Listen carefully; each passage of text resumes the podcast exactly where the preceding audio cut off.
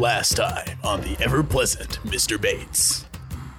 Frank, surrounded by fog and silhouetted against the fire as the night takes hold, stands, never taking his eyes off the shape, making sure every last one of them burns. Tasty. That's true. That's very true. Uh, Young man, you look uh, awful. I am the true self.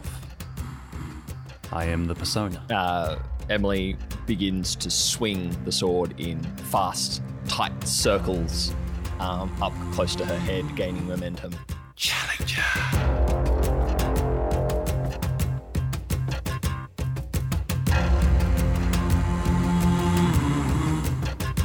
This is that, that moment of trying to decide whether you're going to do a proper intro or you're going to be stupid. Uh, hello, everyone. My name is Chester Lidden, and welcome to the ever pleasant, pleasant Mr. Bates, my show, uh, our show, the show, the current only thing on the Dark Tides feed. You don't get another choice. Um, this is the sixth episode. We've been recording for uh, a, while, a while now. This is our session. It's been a bit of a. We've had a little bit of time since the last one, so we're a bit rusty. Uh, we're going to run through the story so far. So if you're also rusty, even though it's only been two weeks for you, hey, you we can catch you up to speed. Alrighty. Moving around. It's always you, Aubrey. It always I don't know goes to why you. you make me do it first. Hi, I'm Aubrey. what are you doing? I'm inspecting my dice. All right. I play Tuck Marsh, the as yet unconfirmed relative of a different Marsh or Marshes. Marshes. The Um, plural. are we doing fun facts? Uh, we're going to do story beats. So we'll wait, and everyone will take it like All right. like help to recount. All right. stories. Well, uh, I have never written down a character intro because I've never had to. Uh, Tuck Marsh is the angsty, self-loathing, mostly wearing black, uh, failed musician of the group. He's the Alistair of the group. Yeah. He's the Alistair of the group. yep. Moving on. Oh, hi. Uh, I am. what's up, dog? Uh, yeah, that's my name. Hey. I am Caleb. oh right. Oh right. Yeah, we had that conversation, you were having that conversation before, right? Yeah, yeah. Okay. The listeners did not get Yeah, to they, hear. we're No. definitely referencing things that people know about. yeah. Always. Always. Uh, I play Bud Humphreys, Bud Buddy Humphreys, I should say. Uh, the lovable, huggable mum friend of the group, uh, who you know has been wearing an apron, as you all know, this whole time. um, it's a beautiful, lovely red one with a floral pattern. You know, it's the good Kush. It's from the dollar store. How good could it be? Hi, Tuck. That that's literally their whole character interaction. Right there. yeah. Around the knock corner. Hi, I'm Kate. Uh, uh, I play Jessica Harlow. If you haven't worked that out by episode, what are we on? Six? Six. Six. Welcome to episode six. I'm not paying attention. Um, yeah, is Jess mentally stable? I don't know. Do you know? We'll find out. Anyway, around the corner. proceeding along the squoval. Um, I am Megan. Um, I play Olivia Kelly, otherwise known as OK or Liv, and she is basically the toasted coconut marshmallow of the group for now. Nice. Aubrey, are you going to take their roasting of your table? what? What have you been roasting? I've, I've disowned this Squoval table. is a term of, di- of respect. I think maybe we should start a petition to call this table the Squoval. The Squoval. I That love was the it, just to squirrel. call this I'm pretty shape sure a I squirrel. called it the Yeah. squirvel in Alright. episode four. Knights of the hmm. Squoval. While we're having a break, I'll carve that into Voice the actors tabletop of with a knife. Squoval. Assemble. Uh, hello, my name's BJ. I play Tully Jackson. He's the one with the accent, and it's really annoying. It comes in and out and walks into windows. Never live down. Windows. Uh, my fun fact is that I don't remember exactly what I was doing in the previous ex- uh, adventure, but not because I don't remember, because we never resolved what I was doing. Oh yeah, you were trying not to die. Thank you. I was trying not to die and didn't do a very good job of it. That- well, we did resolve it. More or less. Yeah, we, we You resolved didn't it. It's die. just I was I there don't- to we help have you. like six actors here. I'm sorry that we can't spend didn't- 20 minutes on I your didn't solo say it adventure. was a problem. I'm sorry I can't give you that time. it was a quirky fun fact, and you ruined it. I made it hostile. Hello, hello, it's Mike O'Reilly. Um, I play a lot of different characters, uh, such as Cornelius Mendoza, Frank Hill. MVP. I love your eyebrows furrowed a bit when you say Cornelius I know, it's, Mendoza. it's just coming over me every time. Uh, yeah, so if you hear me, yeah, s- I don't know, say hi. I'm Every a single god. time. the supermarket and you hear Many say people hi. in many cars and sitting on couches around the world shall say, ah, hi. If you recognize my voice on the street, come over and say hi. It's definitely me. Yeah. Uh, dear. Okay, so it's been a little while for us, so I thought we could sort of like collectively recap what's happened over the story so far, and like when. I'm not sure if we would do it. I was considering doing it like sentence by sentence. We like someone does a sentence, next person does a sentence, yes. next person does a sentence. That sounds like a nightmare wedding to happen. That sounds like a nightmare. I don't want to edit that. I'm not editing at all, but the thought of editing that. Yeah. So maybe we'll just do it that you know someone says what they feel is enough, and then we move on to the next person. Okay. Well, starting off, uh, at, at, in the beginning, All right, That's enough of that. And moving on. we had uh, Buddy and Jess arriving in town uh, together uh, and then being watched by a Labrador. Mm-hmm. That's just starting us off. cool. You listened to episode one again, I see. yes, I did. Episode two has just released for us here in the the past lands of when we record. I guess after Pastoral. that, after that, we then had uh, everyone meeting at Salem's Lodge, uh, wi- into which we had OK, who had been here for a while, along with Jack, who had stayed, and same with OK's sister AK. Isn't she Cousin? Cousin? Cousin. Sis, oh, cousin. I've been paying attention. We're not So- doing a full recap. Oh, No. Do you want, do you want an Aubrey attempt at a super short recap? Yeah, Aubrey, give yeah. us super. Yeah. All right. Uh, bunch of people came back to depressing town because friend having breakdown. Friend breakdown justified, maybe. Jack Labrador Daniels. Question mark. Labrador. said friend dead.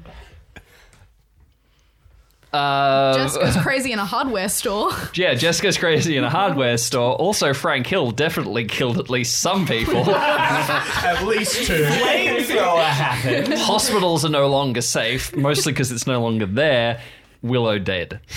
And Oh. flamethrower everywhere. Yeah. Flamethrower everywhere. Um, Derek is name? out. The- the- Don't bump the table. Shut up, BJ. I'll do what I like. Um, the, the FBI agent. Oh, Weaver? uh, Ben Weaver, Mears, or- Weaver disappeared.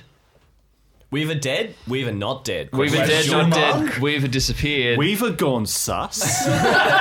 Mr. Bates lives at Bates, Jess's Bates, house. I don't like. I just really love my notes for episode 5. Starts off Father Brunswick, holy water tomatoes, Agatha uses too much blood meal. That is it. I still love the early notes I have for this show. Are also, like that level of uh, it's when we're talking to to Frank Hill, and just stuff like Nixon grass blind. Uh, my only note isn't even from any recording. It's from our like pre episodes when we were like 18 and stuff. And it's just Elizabeth equals dead. Mm. you know. I don't even remember where my notes are. Oh, also, if you have them, I don't know if this is Oh, making there it into episode five, but Ben Mears recorded the conversation between Liv and Vesper. Yes. Ben Mears is leader of the Unspeakables. Oh yeah, oh, Vesper. yes. Yes. That was Megan creepy. named a character after a moped. oh yeah, It's not Vespa, it's Vesper! yeah. It's not Wingardium Leviosa. yeah. Leviosa. Can we also have like the recap with it with a solid like Last time on the ever pleasant Mr. Bates. You're, we're gonna you're use be- that? You're be- you're, you haven't listened to episode two then. That's how that starts. yeah, but can we Yeah. have it with that voice? Yeah, we can do that. Have you even We'll listened just to do episode that. two yet? Yeah. And Oh, then good. and then we'll just have Nixon grass question mark and then Nixon, go grass, into it. Nixon grass question mark. Vespa. It's Vespa. Holy water tomatoes. Howdy, holy water tomatoes, everyone. Welcome to the ever pleasant Mr. Bay. Well, I think this recap is a net loss. Absolutely. Absolutely. So, does everyone feel caught up? I'm so much less clear on the story now. Absolutely. Willow He's got fine. shot. There we Yeah. go. Willow was shot. Yeah, we go.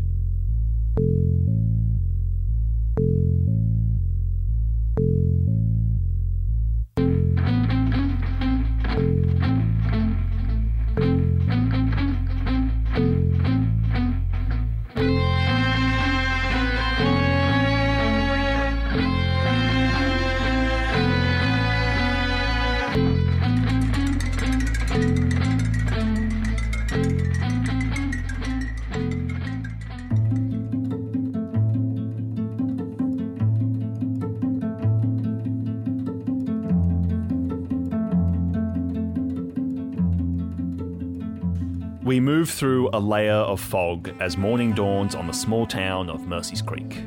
The fog that took the town the night before has begun to fade now as the town wakes up. Store doors are unlocked. The market welcomes its first few delivery drivers with today's goods. Bleary eyes examine themselves in smudged mirrors as teeth are brushed, hair is combed all over town. The milkman, Harvey Ferguson, is already two hours into his morning work. The unending clinking of milk bottles beats against his weary head as he drives his little white and blue van.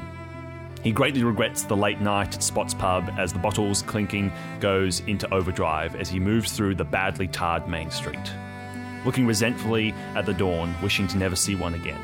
How he'd love to leave it all and find a job with night shifts, wake up late in the day and never see a goddamn sunrise ever again. But he knows it wouldn't take long before he hated the late nights too. Woe his discontent, as his mother would say. He drives along the main street before stopping at the cafe. Mabel Goss comes to meet him, taking her usual order of milk and cream. Ain't the chef meant to do this? Um, what's his name? Alex? Or his missus? Harvey says, looking around the cafe as he helps Mabel with the crates. I expected them both here an hour ago. She didn't show yesterday, probably just an argument or something. But uh, I've run this place on my own before. I'll be fine. Anyway, thanks, Harvey. Coming to the meeting tonight? Yep. No one's been mowing out near Hampton. Looks like a crack house. I'll make a complaint. Harvey begins driving up the main street again. He checks his watch. 7 a.m. The main street felt oddly deserted for such a time. No cars, no dog walkers. Yes, the shop owners were here, but where was Mrs. Hillaway? She always waved to him on her way from the bakery. Yet the street was empty. He was almost relieved to see someone out and about a few moments later. Sheriff Whitaker was sitting on the stairs to the station as he always did, a cigarette in his mouth. But Whitaker didn't wave. He didn't give his usual nod of greeting, he just stared at Harvey. Harvey almost felt like he was being interrogated, investigated. He just stared at Harvey, searching his eyes, searching for something.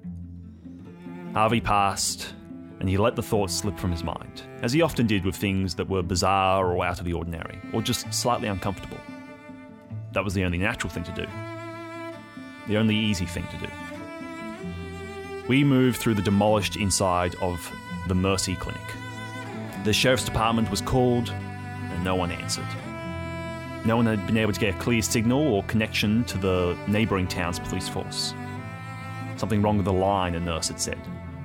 Security tapes had been checked. All they found were corrupted files as soon as a large group of out of towners had congregated in the entrance hall. No injured, just a lot of spooked patients, one missing, and a hell of a lot of damage. It looked as if a truck had careened from the second story through much of the lower floor's load bearing walls. We once again find ourselves in the main street. Olivia and Buddy, you sit in King's general practice. Dr. King is once again away at Hillcrest University. This was the only place you could think to go. You had found a set of keys to the front and back door that Jack had left in the truck. Father Pevensey has Tully laid on his back on a bed in one of the rooms. He has dressed his wounds and spent the past two hours speaking to him in a soothing tone, settling him down enough, calming his mind to the point he was finally able to drift off to sleep. Willow's body too was taken care of by Pevensey. He cleaned the wound, washed her face, and covered her body. In the waiting room with you, another cot has been assembled from spare cushions. Fabian is resting, both his hands heavily bandaged. Just about every bone in his hands has been shattered from all of his punches. He's battered and his nose has been realigned. Pevensey has done as much as he can with plaster bandages to keep it generally in place. The bruising has spread from his nose to almost seal his eyes closed. Pevensey walks past and places a hand on his forehead. He brushes the hair out of his eyes and sits down with you lot, with a pot of tea and some cups. He was unable to find milk or sugar, but the hot liquid fills you with a warmth from head to toe. Being with Pevensey strangely puts you at ease almost. Even with Tully in the other room, breathing heavily, almost like a whistle, as he struggles to take each breath due to damage to his jaw and ribs. And even with the ever looming presence of Willow's body, not two rooms away, you feel calm as autumn sunlight begins to pour into the small clinic.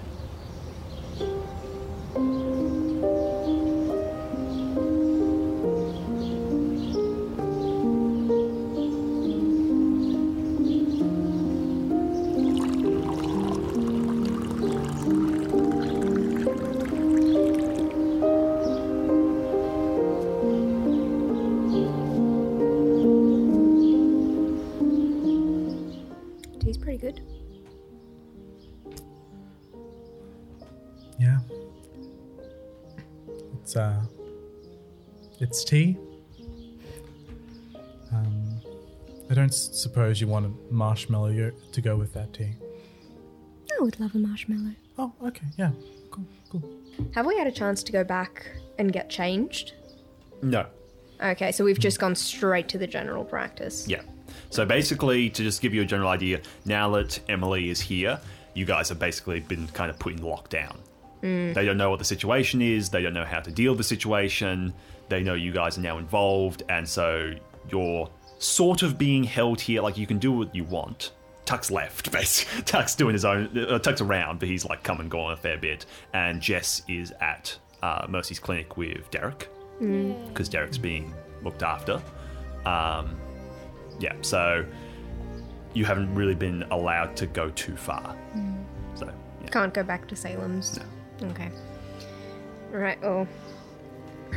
okay, kind of shifts in her seat and says, I really wish that they were like showers in the general practice. Yeah, showers aren't something you would commonly find in a, at a GP. No, I know. It's just. Mm. After last night, I just want to take a shower. I want to switch off, and it's it's like I can't. We've been we've been locked down, and we can't do anything to feel normal again.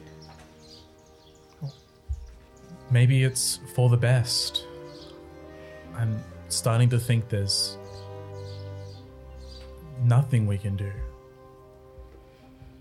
It's not entirely hopeless. We can enjoy the things that are still normal, like cups of tea and marshmallows.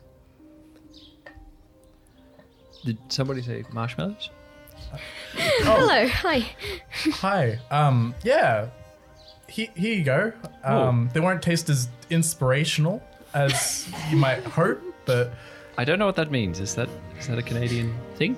it's uh. It's a, I'll it's a take one cook- regardless. It's a cooking thing. It's a.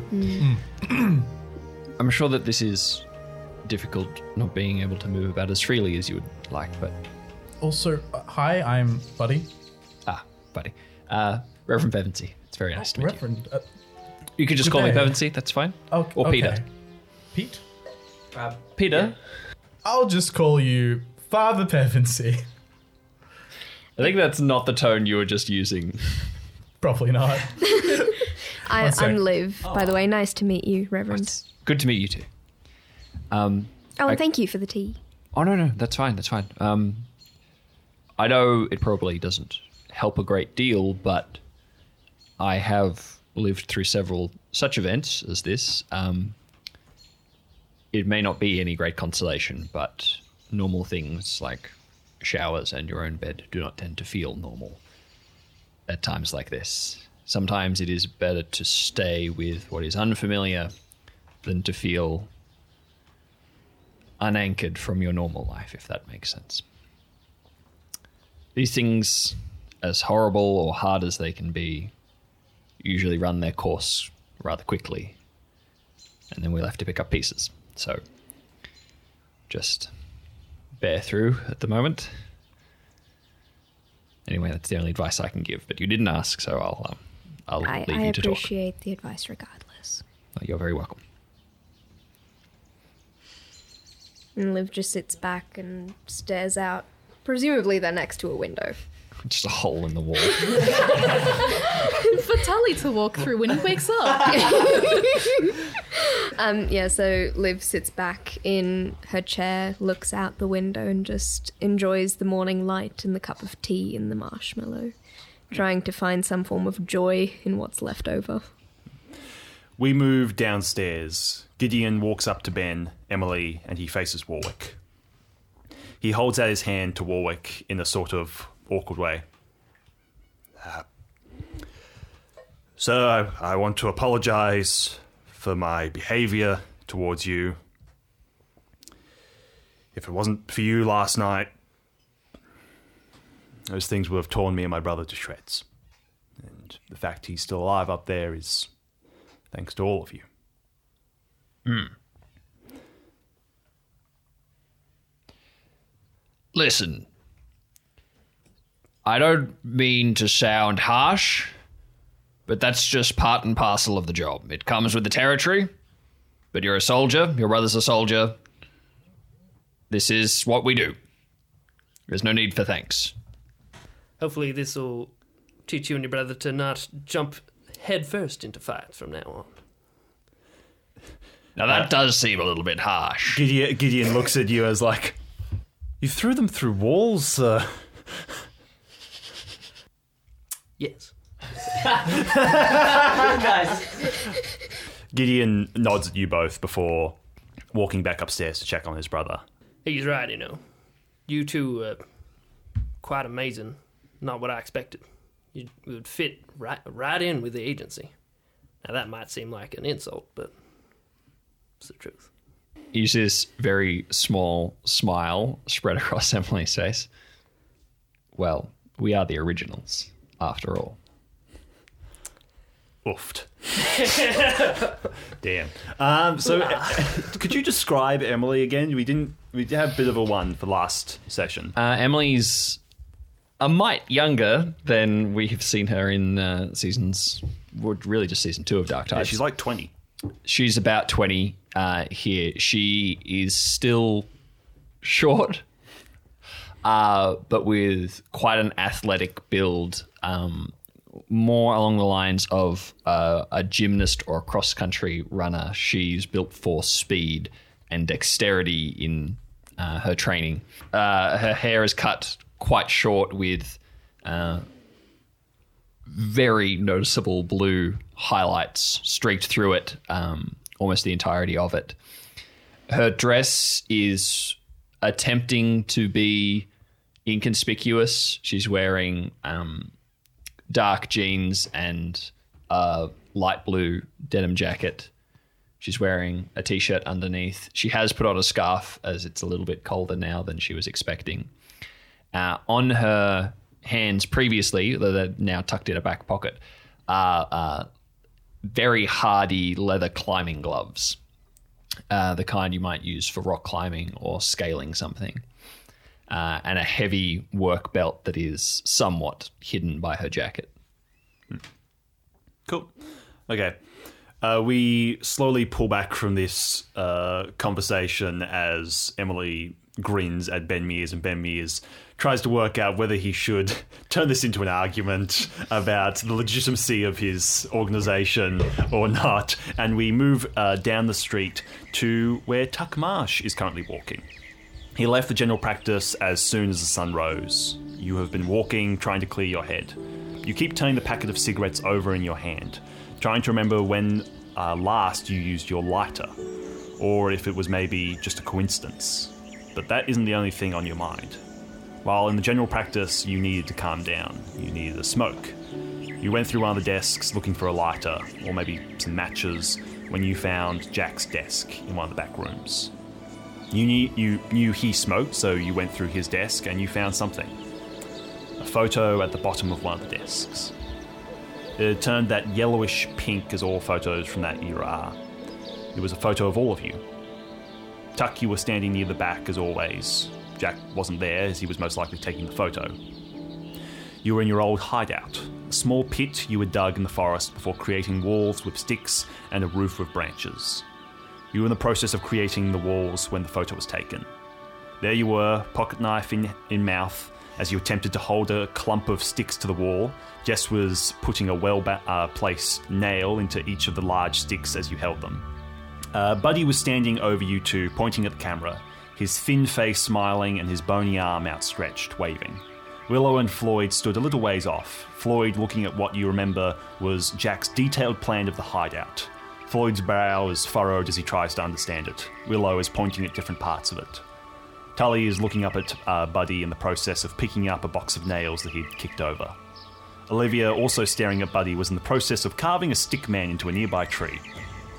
The photo is what is mostly sticking in your mind, and the fact that Jack still had it.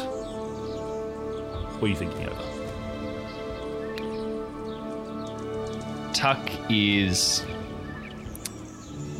trying very hard to do something that he doesn't do often, which is uh, logically, methodically step through a problem.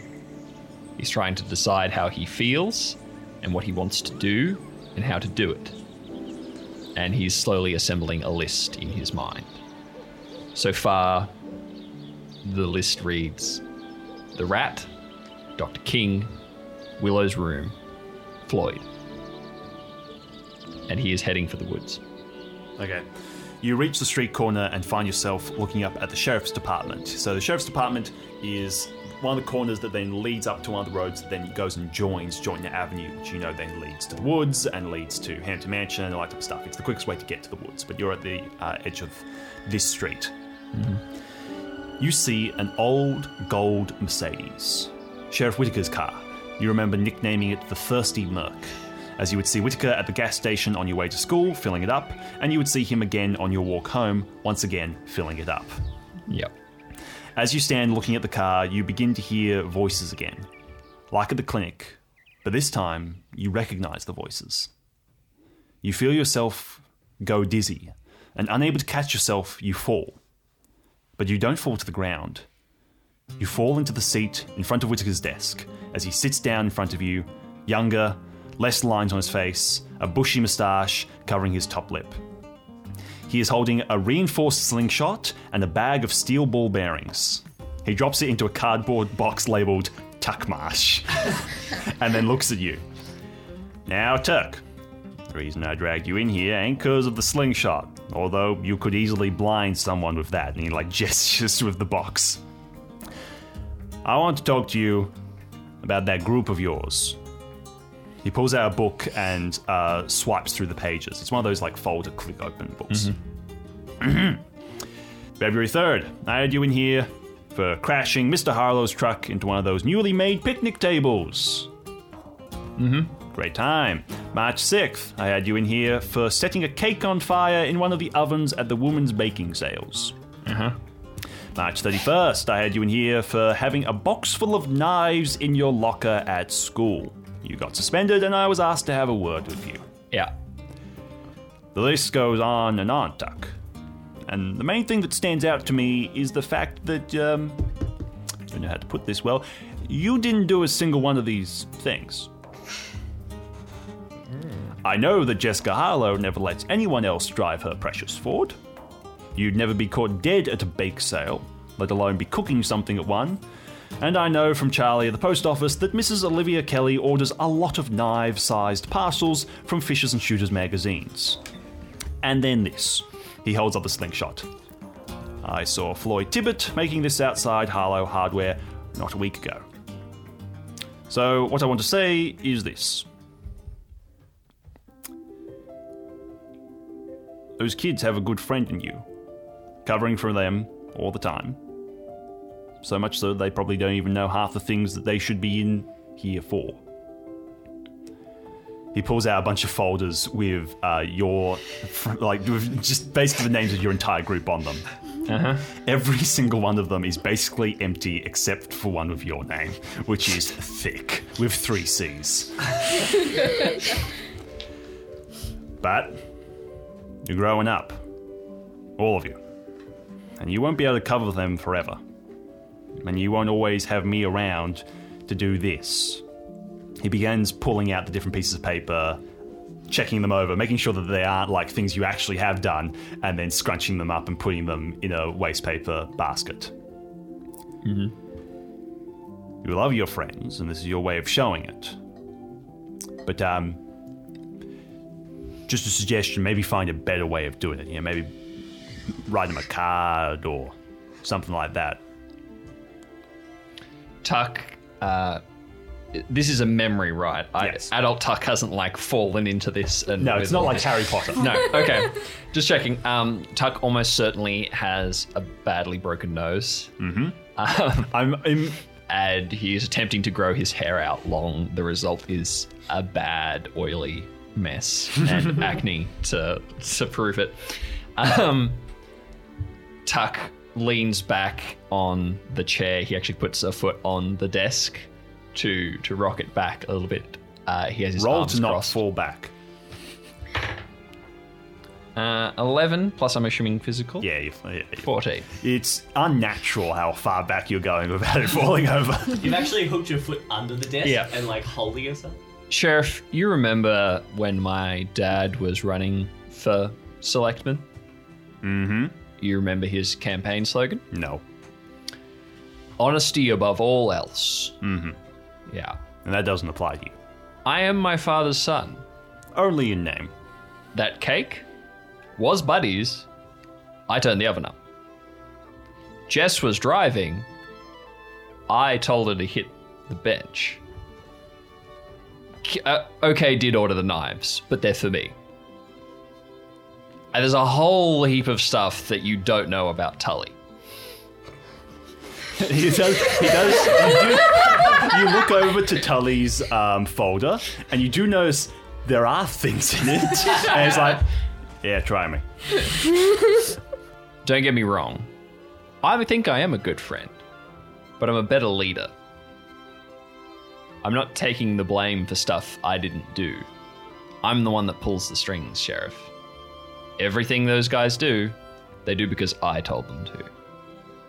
So don't go around putting out false charity saying that I'm a good friend and they're lucky to have me. I'm just doing my part by taking the blame for what I tell them to do. Sheriff gets up and is starting to put the folders back into his like um, filing cabinet. Well, then that leaves the correct thing to do. And he turns back to you. If you are the leader, then it's your responsibility to lead them and lead them well. And that's, I think you're doing that to a degree. But they put a lot of faith in you and a lot of trust in you. So uh, he taps on the document scan, like maybe just take that into consideration before a lot of this stuff, because I can't protect you forever. I don't need your protection. Young man, have you heard of Juvie? I have. You've been there for years.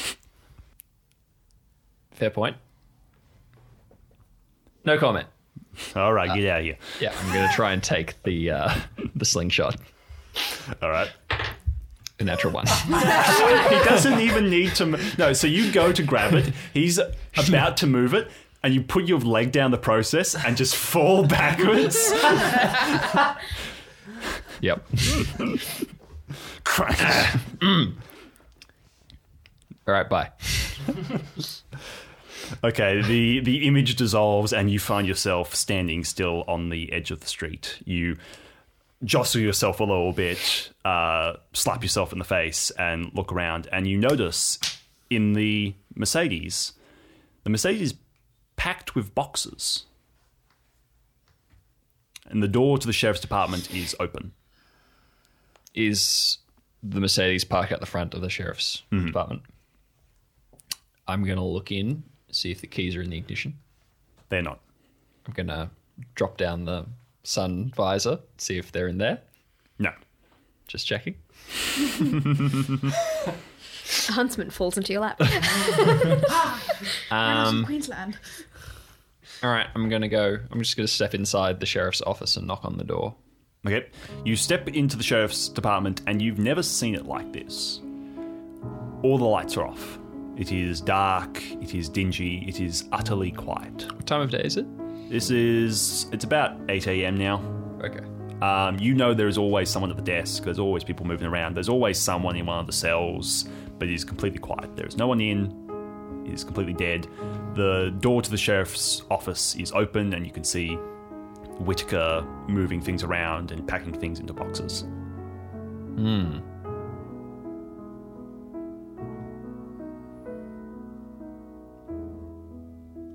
Looks like you're clearing out in a hurry.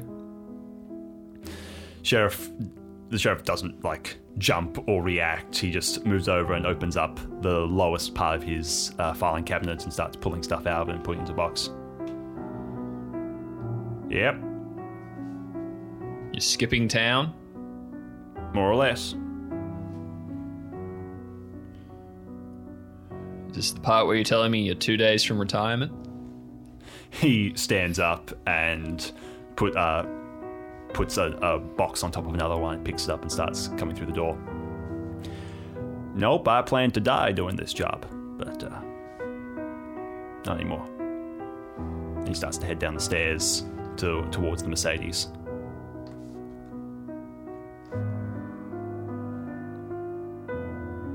This is a joke, right? He drops the boxes on the street and looks up to you. They're all gone, Tuck. Who? The deputies. He opens the boot and starts packing boxes in. They all- Which ones? All of them except Derek. And Derek's in the hospital. Derek's the only good one you had. I knew the rest of them. He packs the box in and slams it and starts heading back up. He stops at the door and looks in to the completely dark sheriff's department. He is a good one. And you're gonna leave him here? And you're gonna run? Tail between your legs. How long have you been doing this job? He Longer than I've been alive, that's for sure. He smiles and looks over towards there a line on one of the walls is just a line of basically every five years they would do like a, a sheriff's department photo and they're all lined across the walls and you can see in just about every single one of them he's there but with a completely new group of deputies completely different management all that type of stuff um, you would know generally that he's been doing this for well over 30 years Tuck is getting. He Tuck is not uh, emotionally intelligent, uh, but he is beginning to twitch with rage at this point. so you're running now, and he's like looking along the line of photos. He moves to the most recent one, and he pushes it up from the bottom so it falls off its hook and drops and smashes on the ground. And he starts moving along the line, doing it to every single photo. yeah.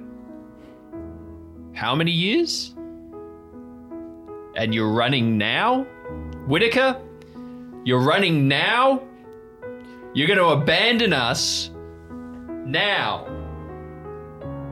What do you have to live for that isn't in this town? What does this town have to live for if you're gonna run? You're the only one that we could keep together. I know how the selectmen work. I know that that is bullshit. They don't do anything. You do things. You're the only one that keeps this town running, and if you leave, then the town is dead. So how dare you tell me that you are gonna leave? He's working his way right back to the photos are like black and white.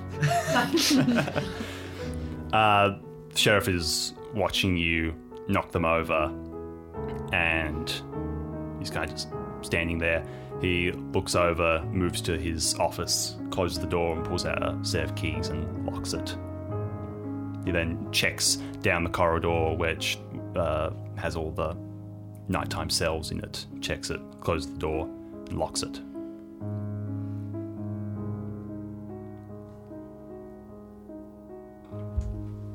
This town's dead already.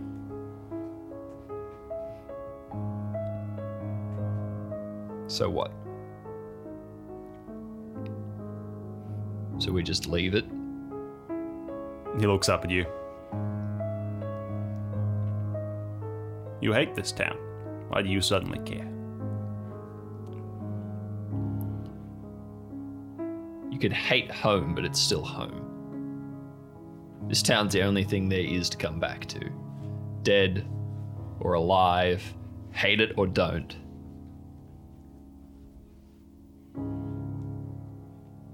You once told me you were protecting me. You remember what I said? It's been a long time, Doc. I don't. I told you I didn't need you to protect me. And I was lying. Of course, I was lying. I was relying on you to keep me out of juvie. So you're quitting now? You're quitting on me? You're quitting on them? You're quitting on every other defenseless, worthless person in this worthless town? I hated you for a long time, but you were the only person that I could actually look up to who had any worth. And now you're running. Town isn't dead until you go.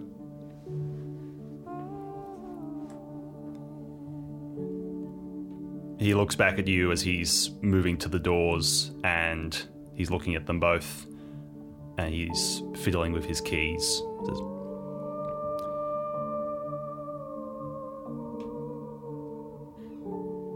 No. I remember her saying that there's no good in small towns. There's just evil and those who don't want to get their nose into it. Those who don't want to rock the boat, which is an evil of itself. This town, it's in his pocket.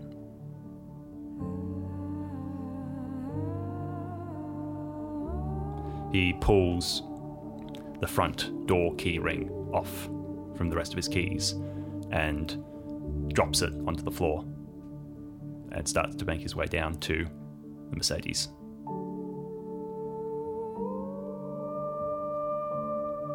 Fine. Go. Leave us for dead. Just.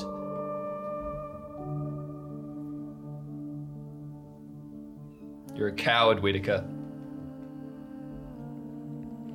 He pulls open the door to his Mercedes and is in the process of getting into it when he looks back up at you.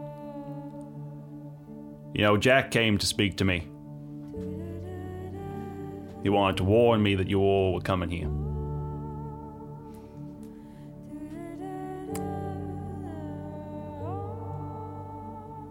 There's a reason. You may not have seen it, but why Jack asked you here. He knew you would all defend this town. Even if you hated it. And he gets into the car, turns the ignition, and starts to pull off. And in a few moments, his car is gone. You then hear a as the door to his office slowly swings open. He didn't lock it.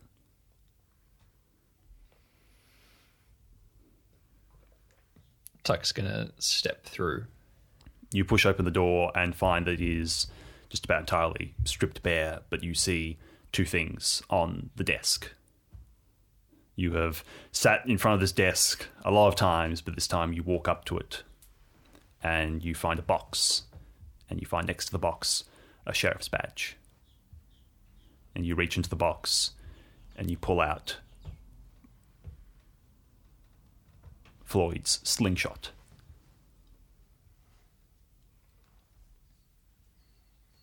Tuck is gonna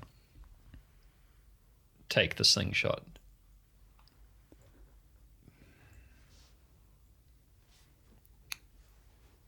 And before he leaves, he's going to go and pick up the most recent sheriff's station photo, the one that has both Whitaker and Derek in it.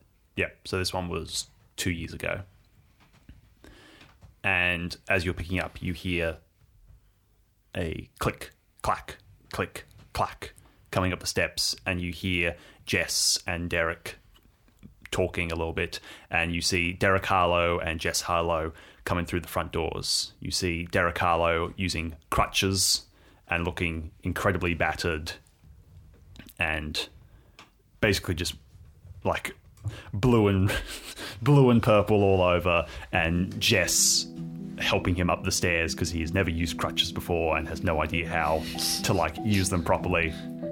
And he scans the room seeing it completely dark and he moves his foot slightly to the side and sees the key to the front door under his foot. And he tries to go to like pick it up but can't lean down low enough.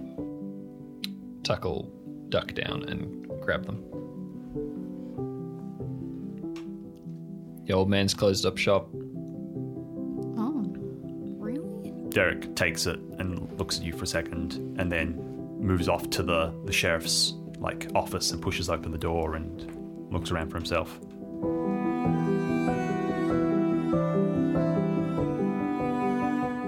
Ah. I knew everyone else had,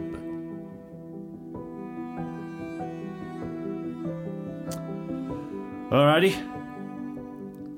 He's going to make his way over to one of the filing cabinets and start pulling them open. Uh, that's not helpful at all. Hey Jess, can I um can we step outside for a second? Uh, yeah, yeah. I need some air. Let's, yeah. Okay, you step out and you leave Derek in the sheriff's department. He watches you both go and then moves over and closes the sheriff's door. He makes his way over to the desk, slowly lowering himself into the chair, and he picks up the sheriff's badge and he pockets it. And he pulls open one of the desk drawers and finds a file. The file reads Mr. Bates. He slaps it down onto the desk and flicks it open. And he pulls the phone close to him and he begins dialing numbers.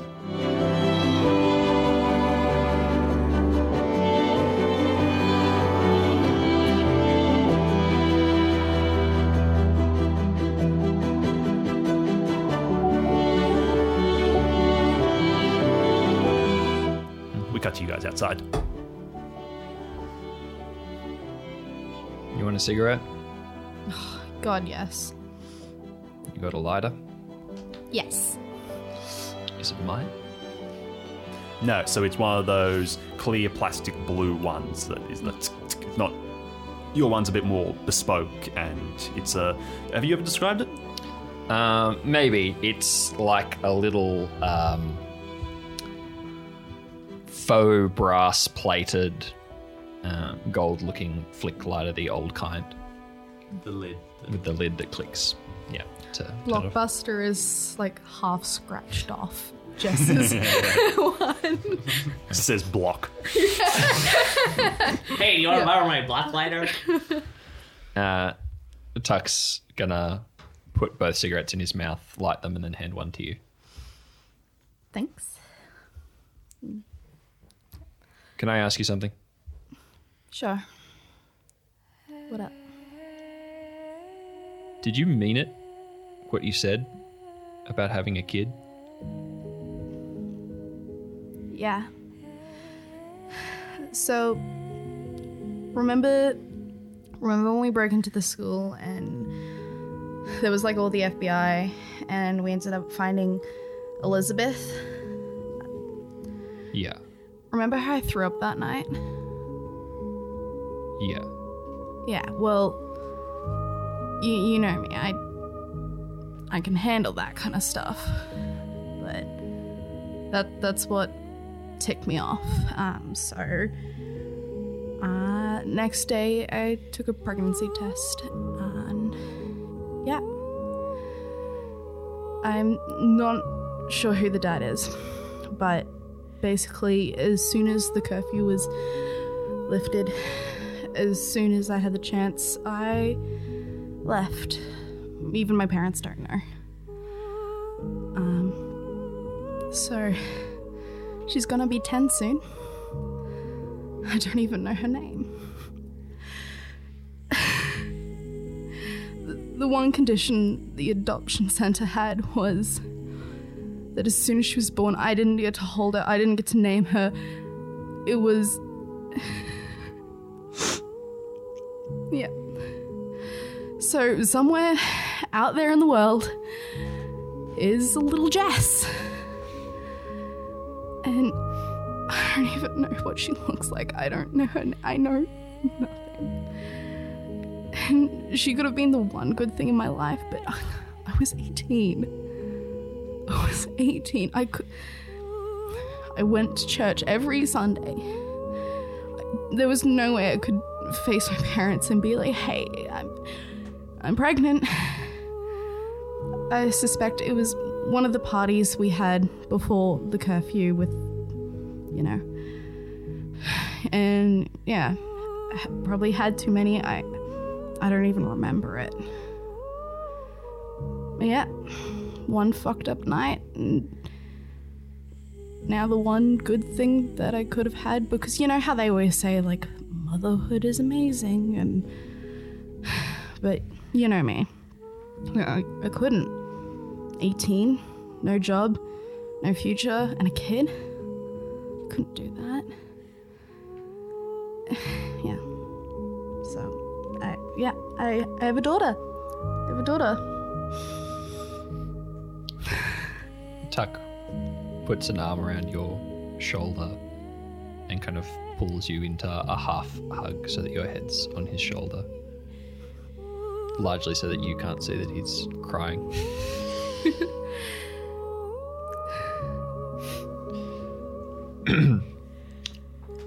Look, I reckon if you could line up all the kids in Canada, you'd be able to find her. Should be the one dismantling something. Yeah. I've, I've thought about trying to find her a couple of times, but I've got I've got nothing. Got no information. I don't even know where I would even start. Listen, if you um if you really want to find her, I can help. I'm sure I can do something. Look, I'll make a deal. If we somehow make it out of Mercy Creek alive, sure. Let's find her. Yeah. And I mean, I'm sure it would have been messy with your parents, but they seem to like being grandparents. Yeah. Let's just make sure that uh just make sure that they're grandparents for her to meet and um yeah. town's still standing Yeah. And uh and an uncle who's the sheriff who can sweep anything under the rug. Yeah. It'll be okay. Yeah. It'll be fine. Yeah. Yeah, it will. Thanks. Yeah. Roll for me. Ah, fuck. Are we both rolling? I don't believe Yeah. Just a, just a straight roll. Yeah. Nine. Nat 12. Okay. God damn it. Sorry, do you want me to roll shitty? No. Just means I have to reverse my plans. Ah, sorry. I'll, yeah. We're It's just still good. God damn it. it's still a nine. We have autonomy here, If you, Chester. want, if you want them to do bad, don't make them roll. Yeah. Make us roll a d6 or something. No, it just made sense that you guys, because you're on the street. Yeah.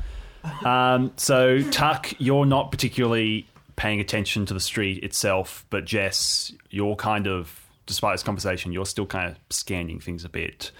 With bringing your brother here, you're a bit on edge because he's not supposed to be out of the hospital, but he demanded to go. Um, Yeah. uh, and you look up the street and you see Mr. Bates sitting at Mercy's Cafe. Um, Jess is going to take one big inhale of her cigarette, basically finishing like half of it in one breath before like just dropping on the ground, stepping on it, and then just walking. She's not going to say anything to Tuck, but he, she's just going to head straight to Mr. Bates.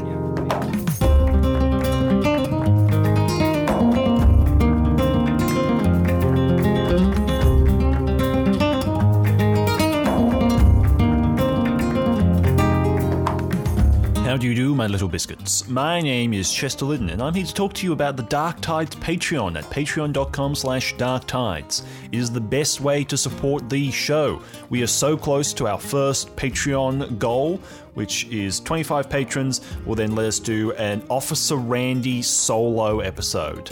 Right, if you're experienced with the show, you know you want that. We have a heap of other stuff. We've got a post show that is so much fun where we discuss the events of the episode, Aubrey's kind of writing approaches and all that type of stuff throughout all of Dark Tides, and we've even got a few of those episodes for the ever pleasant Mr. Bates coming out. If Mr. Bates is a little too serious, a little too slow for you, you want something a bit more actiony, a bit more dumb, a bit more fun, we've got Solar Scar on the Dark Tides Patreon, which is a sci-fi series starring myself, Aubrey Lidden, and BJ Ingate. It is uh, just about like Dark Tides, but with laser guns. Uh, is a lot of fun, uh, a very different tone, but heaps of fun. So I would definitely recommend checking it out. And also just a sneaky, sneaky little thing that uh, not many people know, but once Mr. Bates finishes airing, the Mr. Bates sequel series will be going up on the Dark Tides Patreon. Just, just- just keep, that to yourself. Keep that to yourself. You, you only you only spread that around. It's, it's just a little little something something for you and me to know. You and me to to, to keep uh, just between us. So uh, if you would like to support the show. Uh, get an Officer Randy solo mission or experience a hell of a lot of different shows and all that type of stuff, head over to patreon.com slash darktides. We have a range of different prices, so something should be able to fit within your budget. We understand everyone's financial situations are different, but there should be an option for everyone. See you there.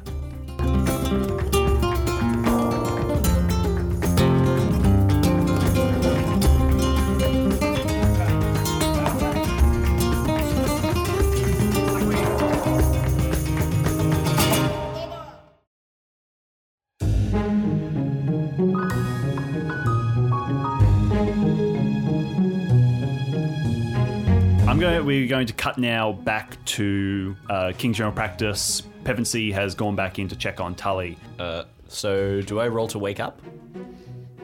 Sure. roll for consciousness. Roll for Well, your are life. we like gonna go do adventures now, or are we Yeah, still give, it, stuck? give it in a roll. Yeah, it's- Yeah, it can be Adventure Time, man. Uh, that's a nine.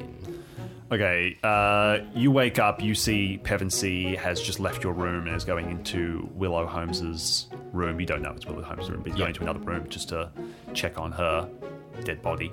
Uh, Yep, still dead. still there, still dead. Let me open a window. Gotta air all the death out. Gotta air all the death out. Um, Um, I would like to just point out that I've had this conversation with her because she actually asked why the heck does Olivia still study? She's studying to become a funeral director. so I was like, should Liv go into Willow's room and like start embalming? Don't shove massive needles into your friends. No. I tuck, I you. feel like she's gonna change course again very soon after the. Okay, Tully, you like lean up with a start and swing your legs off the, the bed, and your legs immediately crumple underneath immediately you, just down to your knees, and like, all right, back up we go. You grab onto the bed to lean yourself up. It's like, yeah, Yeah, Alive. I, I lie, I lie back down. I was like, woo. All right. Um, how much have I regained any health? Um, we're going to say, everyone, you're back to full health except for Tully. I'm going to say you're at half health. Look at you having an official character sheet. Oh. yes, because I have a printer. It's I'm so elitist like that. I just printed the document that we got sent. I don't own a printer. We do, it doesn't work. Um, Yay. okay, we so. decided we need a, a production company printer eventually. It'll go in the middle of the table. That'd be great. Okay, so what are Olivia and Bud talking about? Olivia is just sitting there twirling like a bit of hair around her finger, noticing that her peanut butter brown colored hair is now turning more like a dirty blonde because she really needs a shower at this point. She's like, it's day three, hair wash day was yesterday. This is a disaster. Like, her mind is just filled with, I need to wash myself. and not two of my friends are dead. Well, I mean, considering that she's studying to no, no, become a You don't need to funeral explain director, it. It's okay. Don't worry. She's like, look, they dead. they, they dead. I don't have any emotion What do I connection do to my about friends when they die either, so it's fine. It's No object normal. permanence. She has a tendency to kind of shove her unpleasant emotions into a corner, and she's like, "I'm not going to acknowledge this." You don't say. Yeah. But Bud will. Bud's gonna go over to the very morbid uh, Olivia, um, and he's just, uh, "Hey, Liv." Hmm? Um, sorry, that was just w- so casual. And never mind. Um, scratch that. hey, uh, Liv. Did they just redo the conversation in character? That- that- Sorry, that was too, that was too formal. Hey, Liv. Uh huh. yes. Still listening. Can we say that, that that all of that is what Buddy said? yes. Look, I'm not editing. do we want to redo it with No. the whole? live um, in the hospital. Did you find anything out? Yeah. Uh, so when Willow and I went, we snuck out while you guys were distracting everyone. Um, we went upstairs to Weaver's room, uh, busted open a door, closed it again, found something that we didn't want to find, um, and then busted open the second door and found Can Weaver. you get to the point? Yeah, cool. Um, Vesper. Oh, okay. White shadowy guy. Um, no, it's all. ah. Okay, so All right, persona. breathe. Persona. Yes. You remember what persona are? no. Okay. Um, persona are those black smoky things. The shadowy boys. Yeah, shadowy boys. Um, so shadowy boys with pointy pointy knives. Yes, that is my law. Shadow boys with pointy knives used to be white boys with no knives. Uh, their persona. I'm seriously regretting. This. that sounds rather problematic. Let's retake That's all in character. It's the 90s. Reverse Michael Jackson. Okay, so basically, Vesper is like, I suppose, the spirit of Weaver. Um, and I was able to have a conversation with this uncontaminated, uncorrupted persona of Weaver because his person is still alive.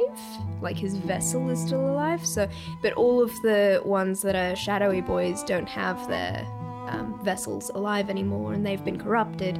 Uh, and now that Bates is in possession of them, he, they're going to corrupt him, basically, um, which can only mean bad things for us. Essentially, Bates thinks that he's won, but he's played right into the hands of the persona. Okay. I think I'm following. But um I don't understand at all. I'm sorry. Uh so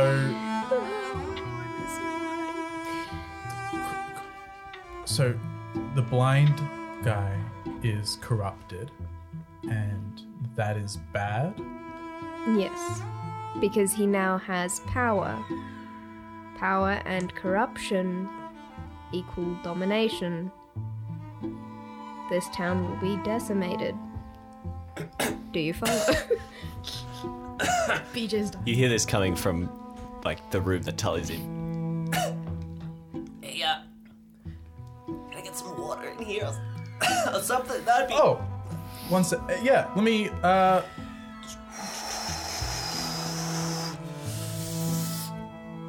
I have some custard for you. It's it's thick like water. it's liquidy. You can drink it. Buddy begins pouring it into a mug. Liv Slurp walks up. over to a tap and she actually pours normal tap water and she's like, Liv? "Here you go." Oh, this Ignore cup has a lid. Yeah, thanks.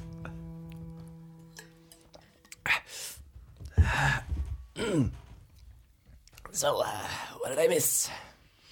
So, Liv was explaining that Oh no no no! Don't worry, we don't have to go through that again. Um, I, I, Ben. I was right here. I heard that bit. Okay. Oh, cool. all right. um, Um, Ben mean- Mears I has a whole mean- recording I mean, um, of the whole Okay. conversation. Willow. Is she okay? Tully, She went back upstairs. I, yeah, no, I know. I know she went back upstairs. Do you, did you do you Did she- remember a Willow- gunshot? Yeah, I heard the. Yeah, I know. I know. She's she dead. got shot. Okay. I thought so. I just. I hoped. Mm. I only saw her when she was running in. I didn't actually. But I assumed. So. what was the the last thing that you saw before Uh, you? I I heard I, I saw her in in the room and I heard her and then uh, something hit me from behind and I turned around and there was one of those creatures and uh, he he gestures to his various injuries. He must be up pretty good and uh, and then something must have distracted him and he ran off and uh, I couldn't. I was facing the wall. I couldn't see anything, and then I heard the gunshot, and I assumed that but I couldn't actually stand to go and check, so I just thought maybe I should try, but yeah. If Thanks. it's any consolation, it was one to the head. She would have barely seen it coming. Shit. Okay. Yeah, thanks. And uh, thanks for the for the custard too. This Anytime. real real great, man. He Roll like, for the up. custard. he like uh, Drink that up. grabs it. It's, it's like a symbolic gesture. He's like, "Yeah, thanks. I'm gonna have some of this." Um, Stop. And he like has a sip. This is a nat 12 custard I have made. Okay, I was gonna see how many clumps were in it, but it's already it's fine. It is perfectly smooth. Even though it's cold, it's like it's still smooth and it still runs. It doesn't like drip, drip, drip in like Oh, big bits. wow, it's still nice. smooth. Uh, well, I rolled a six for him being able to drink it. so he like kind of coughs a little bit. You've, bit, too you've, you've bitten it. You've bit into your tongue in like the Yeah. process of the beating, and so now this is just burning it. The like hole in your tongue. Uh, it kind of tastes like blood, but I think that's me. He picks up the water again. Thanks, buddy. Anytime. Water also tastes like blood. And make sure you, you drink that up, and that will that will heal you up quicker. Oh, I'll drink it up. Don't don't you worry about it. And he lies back down and kind of closes his eyes. Has Has anyone seen Ben Mears? Now, now that I think about it, he has the recording of all of the information that all of us should know before we see Bates. Also, where's Tuck and Jess? Where'd they go? One sec. Did they, I have no idea. did they come? Tully's like he's still got his eyes closed and he's like lying down, but he's still talking to you. He's like, "Did they come back here with? Where oh. are we? Knowing Tuck, King's General. he would probably Oh, right. leave as soon as he could. Mm. Did they come back here with with you guys? Yeah, Yeah. they came back. They came back, but I remember hearing doors opening and closing and some kind of grumbling and shuffling sounding like Tuck. So I presume that that was him leaving, but I haven't heard him come back. Yeah, he's probably running somewhere. We should probably go try and find him at some point if we can. Also, Ben Mears, though, like where where are all of them? Where have they gone? So basically the tier representatives have talk, spoken to you, but you know they're generally downstairs in the kind of street area. Some are being sent to like check out different locations, but you know there's, there's someone downstairs. Probably not Ben. It's most likely Gideon. Gide- Ben's not going to babysit you guys all day. Um, Okay, so what are we gonna do? I was just about to ask that. Tully, you get up holding your side and you go over, not to the main window that overlooks the street, you go over to the other side one, the one that the light was coming in before for you guys, and you look out and you remember the conversation you had with Frank Hill mm-hmm. about the caravan park, about Orlando, and you realize what you can see. And the two of you look over as Tully pulls open the window Hold up. and steps out onto the roof of the next building. It's Western style, all the roofs from this point onwards are long, and you can see the bridge, and then off in the distance, the caravan park. All right, Tully turns back to you and he goes, "My friends, an escape route."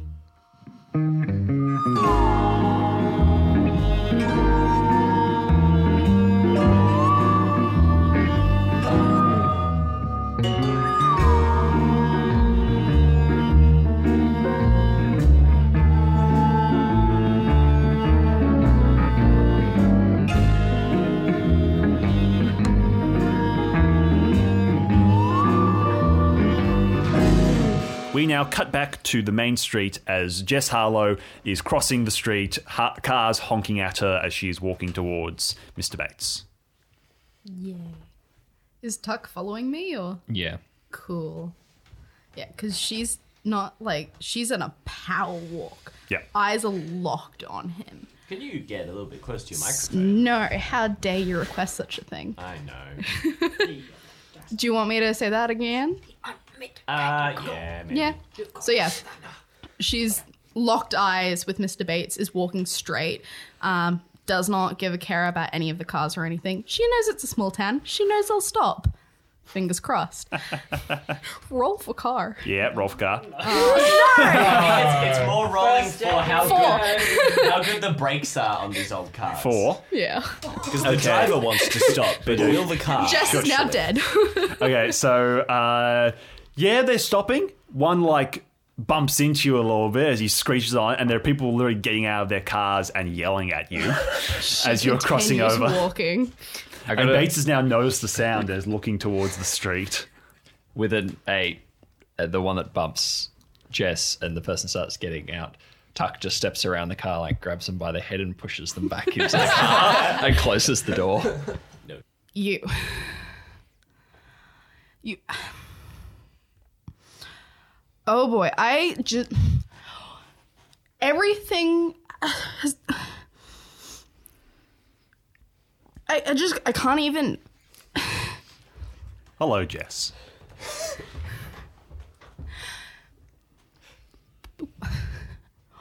Everything is wrong. And everyone's pointing fingers at you and just why? Why? Why did why everything hurts? Why why does it all point to you? And why can't you just leave so i can get my happy ending? He turns his chair around to face you and he crosses his legs and looks up generally to where your face is. He can't quite tell. Says, Because, Jess, I'm trying to make the happy ending here.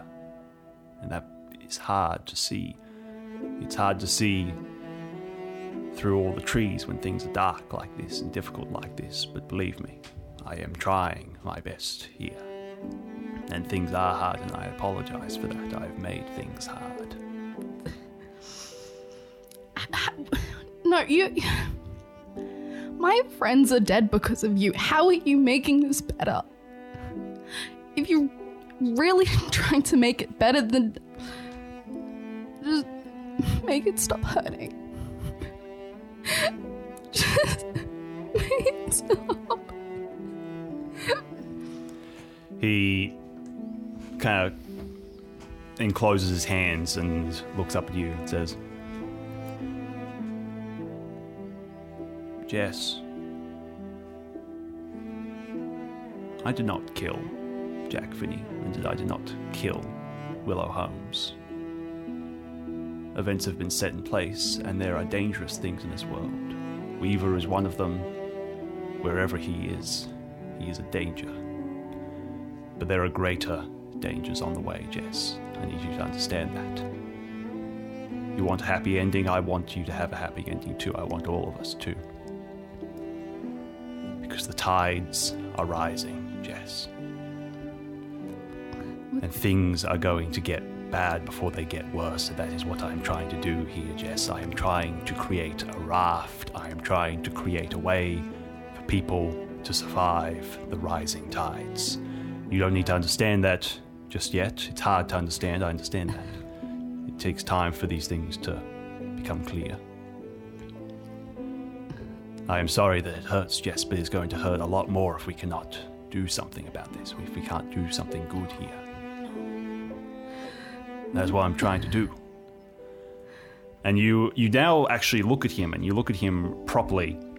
He's changed out his jacket a little bit. He's still wearing most of the kind of raggedy old suit, but he's changed to a larger, kind of longer jacket, more wintry based, um, to keep him warm. But he does not look well.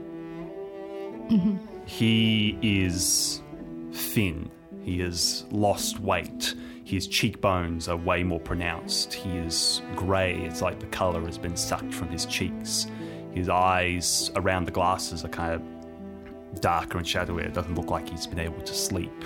He looks like he's in the process of a debilitating sickness. And it looks like he is cold as well, but he is clasping his hands. They aren't shaking as he's looking at you. He looks older than he ever has before. Jess, I am running out of time. But I made a promise that I would do this, and I'm sorry I cannot leave, because the work is yet to be done. I promised good people that I would do good things, and I will do them. She just kind of drops to her knees. She hasn't slept basically since Jack died. He is going to like catch you in the process, which is amazing. Mm. And he's pulling like pulls you around to the the chair next to him, like on the other side of his table, and sits you down there before sitting back at his. So. What, what, what do I need to do? What What do you need me to do? I'll just just tell me what to do. Well, first thing, and he pats your hand. I want you to look after Derek, look after your family, look after your brother. I understand he mm-hmm. is unwell, and that I take responsibility for that as well. They mm-hmm. they are creatures of war, and I I should have understood the risks better. I want you to look after him. And he's like inching his head to the side, hearing the thundering footsteps of Tuck coming over. I was like, uh, next would probably be stopping him from killing me. Yeah, Jess is going to immediately jump up and basically shield, use herself as a shield between um, Tuck and Mr. Bates. Tuck isn't storming Okay. Oh, okay. as uh, I'm gonna kill him. He's just a very heavy walker. And it's just the way He's he is. Listen. I'm not very smart, so I'm gonna need you to put this in the simplest terms you can. What is going on here? Why are you here? Why is this Weaver guy after you? He leans back a little bit. Well, I can do as best I can because I do not know the full story. Weaver and his family have been after me and my family as long as I can remember. I was an eight year old boy when his grandfather and his great uncle and other great uncle found my father. He was tending the fields, and they murdered him. They sewed his eyes shut, and they killed him. They made him a scarecrow over our own fields, and I watched hiding in the barley. By the time I had run home, they'd beat me there as well. They had torn my mother limb from limb. They had burnt my baby sister alive. And they had tortured my older brother to death. And I ran. And I hid. And I did so until all of them were dead. I never rose a hand against them because I knew my mother would not have liked that. But Weaver, being the youngest and the last, has pursued me. And that is where it leads up to. There is apparently a great history to it, but not a history I am privy to, because my mother and father never wanted me to know. They didn't. They thought if I didn't know, if uh, my siblings didn't know, then we would be spared. But you're not like us. No, You look like us. I do not know what I am, but I am not like you, no. What but, do you. To be fair, I have fought in your wars. I lost my sight to your wars. I have lived in your world. I have lost for your world. So if that doesn't make me one of you, then I don't know what does.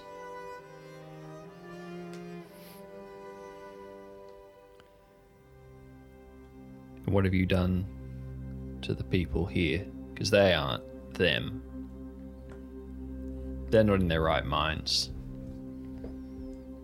Are they dead? Do you have some voodoo hold over them? Not Why? exactly. Are they a security system? Are they guard dogs? It depends on what they want to do. They they have a protective nature over me, but that is because I like to think I'm a rather nice person. Um, but no. They are wholly themselves and wholly something new. Their memories are there, their emotions are there, their mind is there, but I have given them something new. And let me just be completely honest here. I have not done a single one of it by force. I only accept those who come to me. It doesn't work otherwise, unless they fully want it. It does not happen. They need to belong to me in heart for me to be able to reach them. I offer them peace of mind. I offer them freedom from their concerns by giving them a wider worldview. They no longer see themselves as an insular box. They see themselves as wider, larger. They can see themselves fully. They can see the situations they take. And what would normally destroy them is now just a pebble on the road.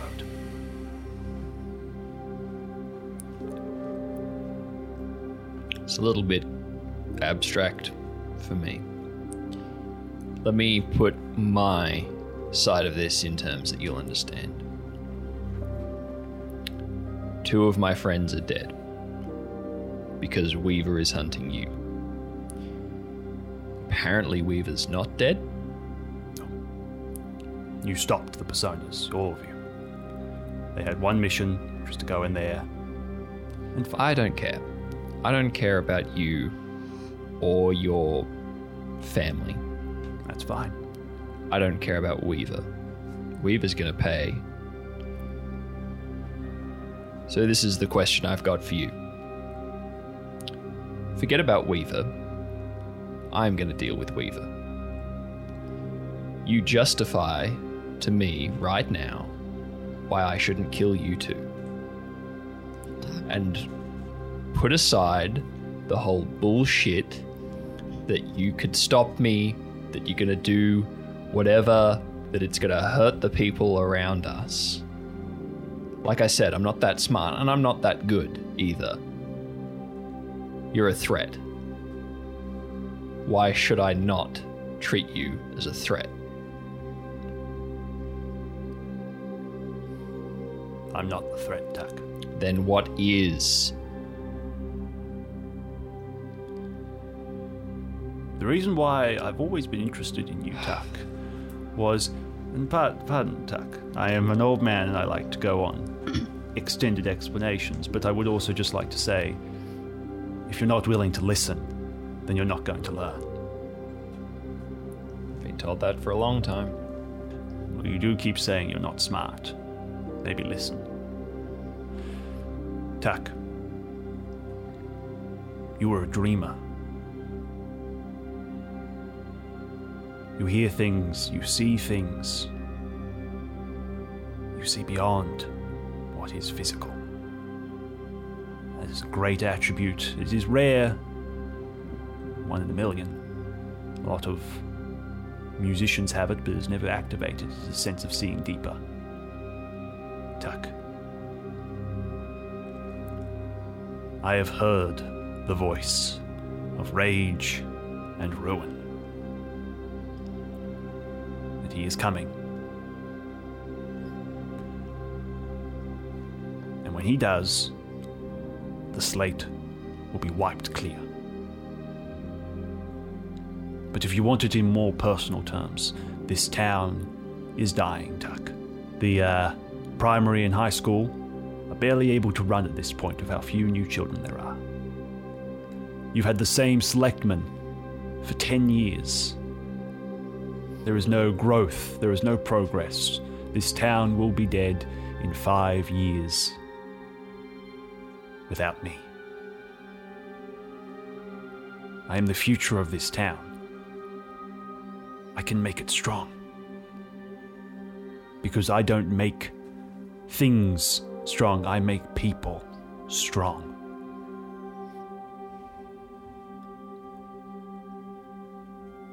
Okay. I think that clears it up. First Weaver, then you. Whatever happens after that, happens. Jess, I'm going back to the hotel. Tuck's Okay. gonna leave.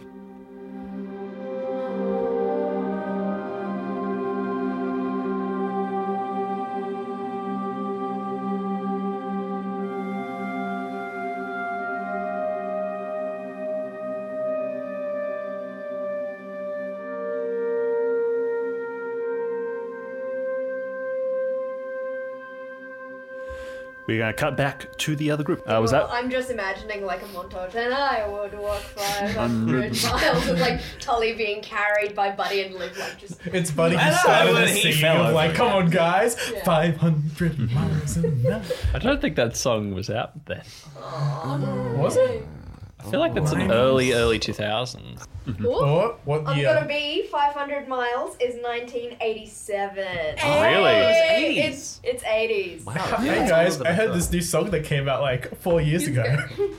And I would walk Walk 500. It's by this Scot- Scottish band. Scottish. Actually, I thought it was going to be Tully at in least his in the is early just like, 90s because I was up, thinking shut about up, putting shut it on shut up. Jess's playlist. Anyway, Anyway, okay. Okay, back to uh, another- location another descriptions. little bit. The Caravan Park is one of the newer additions to the town. An attempt to provide affordable housing to lure young people to the creek and keep young people from leaving the creek.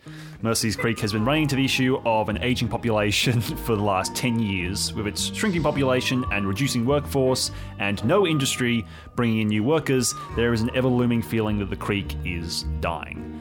The caravan park has been relatively unsuccessful.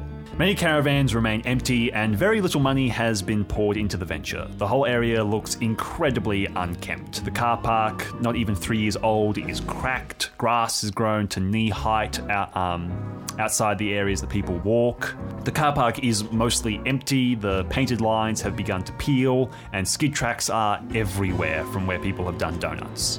The caravan park, designed in the same style as the national park, has been spray painted to the point of just complete Ill- illegibility. It's a big sign. It says the Mercer Creek Caravan Park, all that stuff. Probably.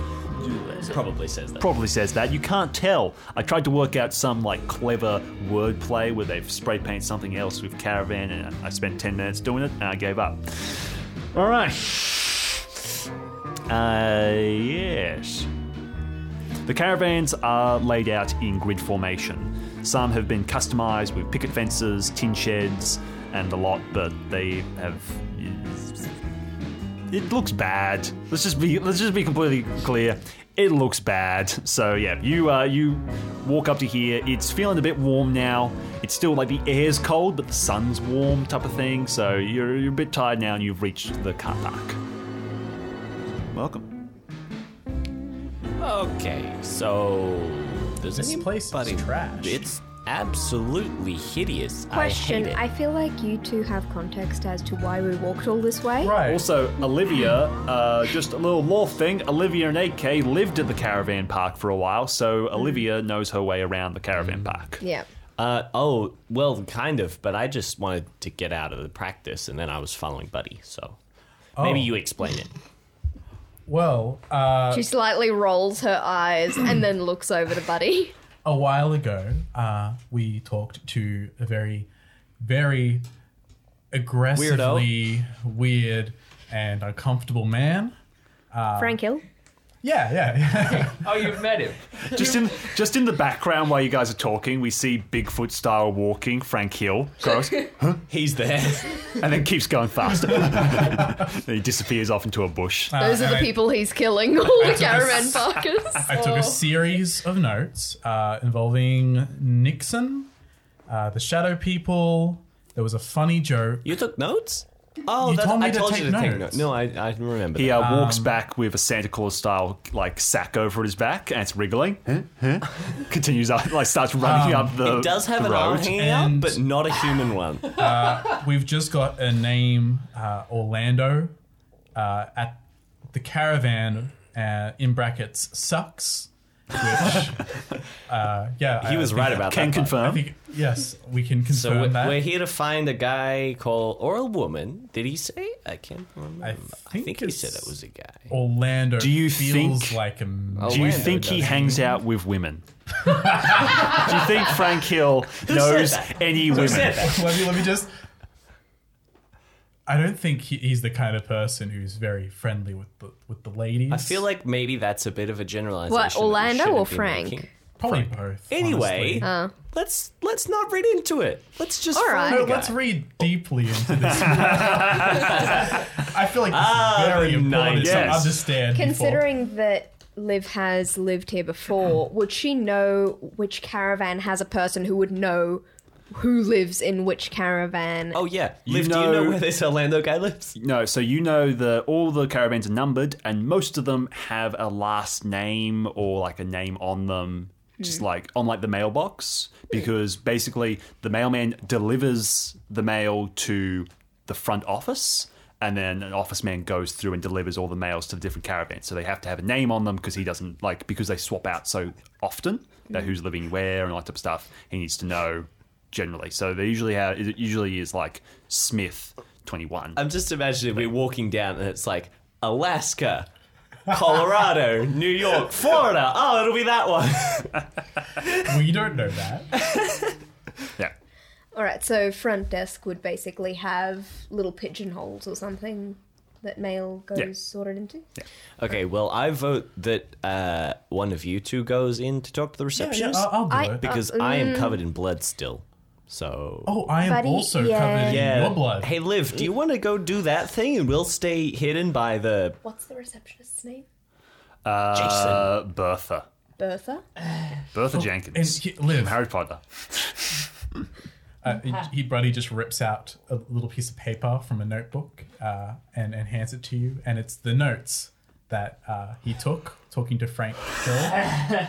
There, here, Oh, oh, thank you, buddy. These will be very useful. She folds it and just sticks it in her pocket. Yeah, she Yeah. folds it, sticks it in her pocket, and she's like, "I'm gonna go talk to Bertha. You two wait here, Okay, I want to make that very clear. You wait here. Tully you don't go down. wandering. Exactly Thank where he is. He's in the middle of the driveway, but he just sits down. Okay, you turn around and they're immediately facing the window of the like the main office. There's no entrance bit to go and talk to them. Bertha just opens the window. You're like a foot away from these two.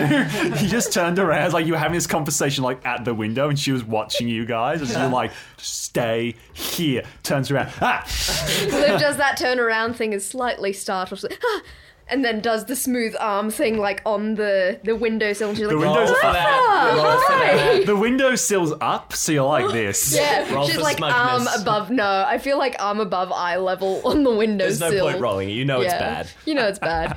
Um, so her arm is like almost eye level as she's talking to Bertha, who is just up. She is up. With with a ten, uh, Buddy's just gonna walk over and pick up Liv to raise her up. It's like, You "Here, raised me. let up. me let me just spot you here. Just, I think it's worth mentioning on the podcast. One of the funnest facts I've discovered about playing role playing games is that you can role play so many things, but your ability to flirt remains your own. You cannot improv a better ability to flirt. And I feel like that's what we're seeing here. So good. I'd like to point out I am not single, so someone fell for it. Uh, Oh, that poor man. Impressive. She rolled a Either d12. says a lot about you or a lot about him.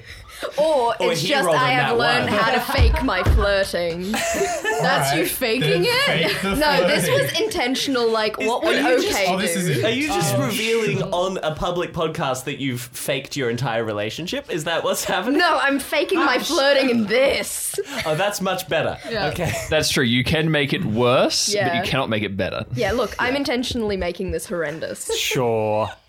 Anyway, Buddy's Anyway, lifting you up. Liv is like, ooh! And she just kind of like puts her hands folded on the windowsill as she's dangling with her feet in the air, going, Hi, Bertha. Um, Hello, Amelia. uh, it's okay, but uh, easy mistake Okay, so to make. to describe Bertha, Bertha has a bright red, uh, bright red wig. Um, like she Oh. thinks it's fashionable. She has What bright, kind of wig? like acid green eyeliner Oh. and like purple lipstick. Oh. She is old. Oh. Bertha, I am loving the eyeliner. It is absolutely fabulous. Same as it always is. Yeah, but I just I've never been able to see it. You know, I've always been short. you're short. Yeah, yeah. It's always been AK that you've spoken to, us, so I understand why you. Would anyway, um, we're looking for a man named Orlando. Yep, take his mail. Just Oh, cool. passes Um, a, like a, a handful of mail and like a massive package as well. The like you pick up and you hear a tss, tss, like that's a powder. What the hell's in here? I thought you were going for the twins. Somehow I feel like the flirting is not necessary to Like a to rainmaker. point. I, I feel like at this point, Buddy's gonna put Liv down and start taking the the. the Yeah. She like Um, bounces a pen. Number forty-two. Thank you. You're not Thank usually you, the Bertha. mail girl. Nah, it doesn't matter. Closes the mail. the Number door. forty-two. Why is your friend bleeding Also, on my sorry, driveway? just completely in my head, I was like, I, I hope that he's in number 42. Like, he has to be in number 42. And if he's not in number 42, I will make sure he's it. But he is. And that is, mm, yes. Ow, my hand. Aubrey, you're Table you're, is stable. hurting us. You're stable. You're stable. Don't feel go good. All right. Yes. So you guys start making your way into the caravan park, traipsing your way through very long grass. You see the usual amount of uh, men in sl- like um, what are they called in America? Hmm? They have a specific name. Singlets. in America. They call them singlets in America. I think it would be singlets. Australia, you'd use the slang wife beater, but I don't know if that's international. I don't think we should bring Tank that up. on the Tank podcast. tops. Hmm. Tank top? That's young people slang. Uh, yeah, I think. singlet Okay, tank the top. usual. Every single man you see is wearing a singlet, and it's white and stained. Uh, they're walking around in like booty shorts and flip flops, and like looking Oh, around. Daisy Dukes. Um, yeah, just All like, have meh, beer guts. meh. Beer- yeah, some of them, some of them don't. Some of them have like Like if they all have a defining feature. Uh, one has a beer gut. One has like a missing leg. One's got a weird chin.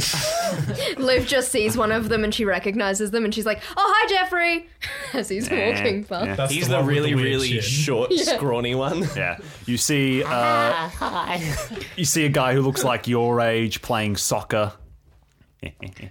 Could we just say, oh no? And he's kicking it into a guy who's like holding onto the post, is like hitting him in the There's chest, the- like ah! Massacus, Chanicus, and Sucker Brad! There's the faintest bit of red tinted onto the soccer man's face. Yeah, he's like blind in one eye. Oh no! You did that. Feel bad. Oh no! I feel like both Buddy and Tully are like averting their Yeah. eyes. Uh, so, He's- and the guy, the, the guy's getting killed is like, man, what a crazy time losing your eye in that war. Whichever war that happened recently. Ow! um, just as a, in case the listeners are confused, we did a like a couple of pre-recording sessions, uh, and I think it was, was it Soccer Dave and Massacus Chaticus. No, it's was Sucker Massacus. Brad. Soccer Brad Massacus Chaticus. and Yeah. Massacus Chaticus And were- the Scottish one. Yeah, and Yes. it's- Oh, and I'm just- I am and just Liv gonna- like it to Soccer- roll no, the Scottish Scooter one. Dave. Well, I was just going to say, canonically, a guy pokes his head through the caravan next to him and says, Shut up! You've been doing it for hours! Uh, they, they all ended up here. Good. Ah, okay, avoid that section. Um, Strange danger. Okay, you uh, slowly make your way through. You realize there are three 42s. I also thought about that. do all of them say No, some of them are different ones. So you, you're searching for a good 20 minutes before you find 42 Orlando. Um, so you find the caravan park. Uh, the sign next to it says Florida residents keep out. The grass here is somehow even longer than the others. The red painted caravan is And kind just of blue? peeling and showing the metallic beneath it. No, there's no blue. It is buffalo grass, and it's quite nice. Oh, Uh, yep. So you throw open the gate. The gate breaks off as you open it, and you make your way up to the caravan. And ratata, ratata. That's your knocking. I think it's a Pokemon in the grass. Duck, where'd you come from? Tully throws a stone into the grass, and it's just like, a, Um, I'd like you all to roll. got it. Oh, Okay. That's not how this normally works. Just a Is it straight, 12? straight roll. I got a four. Three. five. You guys will. s- Wow. Wow. Okay. Um, Here we come. Buddy Save is- Mercy's Creek. Here we go. Buddy's making the ratata sound with his mouth, and so and like um, Tully's like telling him to shut up, and Olivia's listening as she's actually knocking. Olivia, you notice there's an echo coming from within the caravan, and the door opens as you hit it. And She takes sw- a step back. and it swings open, and it has been entirely gutted.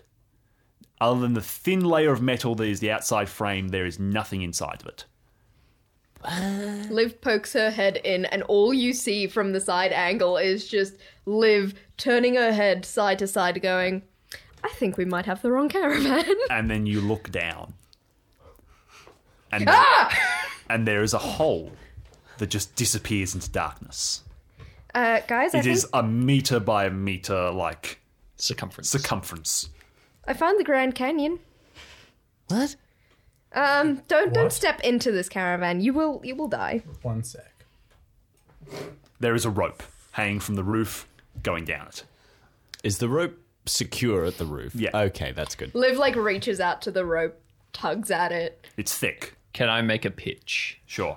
The only other thing in the caravan is a, a wire bird cage with what looks like a porcelain garden gnome in it. Yes. Yeah, you're like, Okay. this guy's a freak. what the hell is this? Why is there a garden gnome in a cage? Liv takes a second and she's like, I kind of want to free this thing. With a 10, can I notice anything about it? Ten? There's a carrot That stuck would also be a- into a- the a wire. plus one with intelligence, so that'd be 11 in total. You go over to it and you peer at it.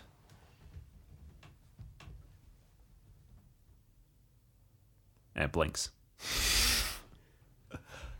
Buddy, anything unusual? Uh, does blinking count as unusual? For a porcelain garden gnome, Buddy, yes. we all blink. No, no, I think We you all have to be blink. like, no, blinking's normal. That's what you're meant to do. we all blink. Blinking is normal. Yeah, um, that's normal. what what is blink? Who's blinking? Buddy, You?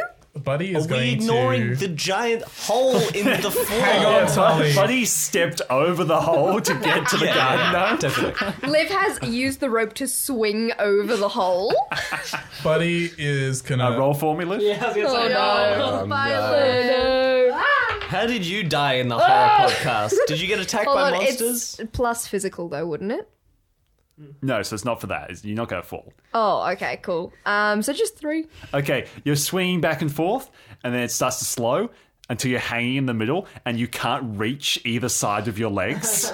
You're And just she's just like, stuck "Bu- buddy, there. buddy, buddy, Tully, buddy, Tully helps buddy. you. Yeah. One, Tully like One reaches sec. out and grabs your leg, pulls it over, like puts it on the ground. There you go. Tully grabs her leg. Buddy grabs her arm. doesn't She help 'cause is you're now now leaning spread like this, across yeah. the hole.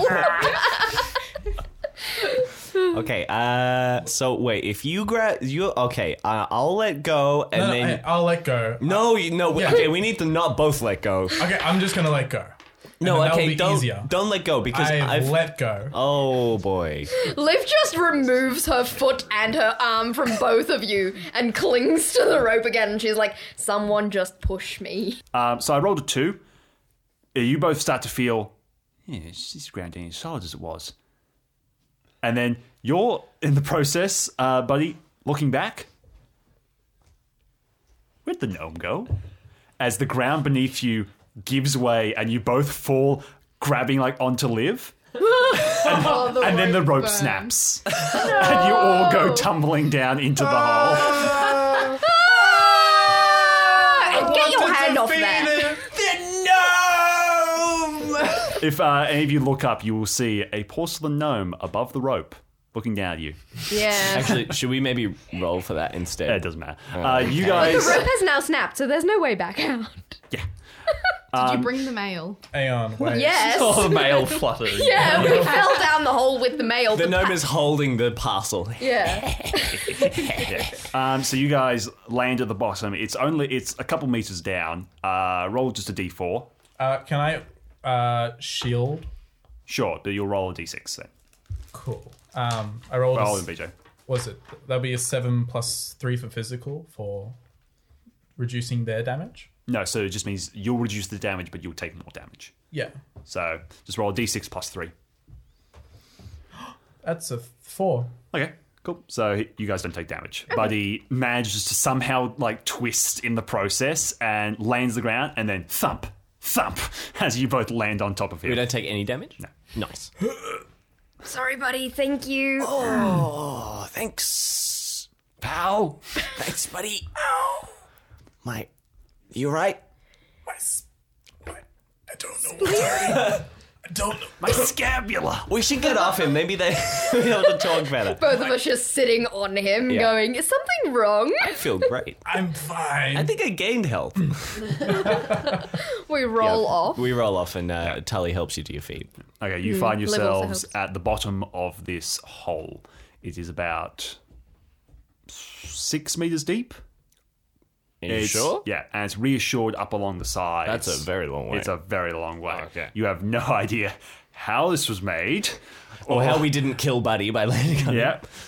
He's a beefy boy. I'm a very beefy boy. He's a beefy boy. He landed with a thud. yeah, that was a thunk. There's a little bit of like like a little bounce in the landing. Tully isn't dead because he landed on you. Just about. yeah. Okay, uh, you begin looking around, and there's enough light coming down from the top that you can see the hole goes on. Now, like horizontally. Um, Liv is just gonna look up at the gnome. and She's gonna be like, "So, uh, you gonna like give me any information before we?" Who are you talking to? The gnome. The gnome is alive. The you gnome in the guys. cave. It's just uh, like a normal garden gnome looking at you, and you're like, "Was that always up there? Is that the same gnome? Is there just a second no? Just a second gnome?" And it's just staring at you. Would you like a cookie? Marshmallow.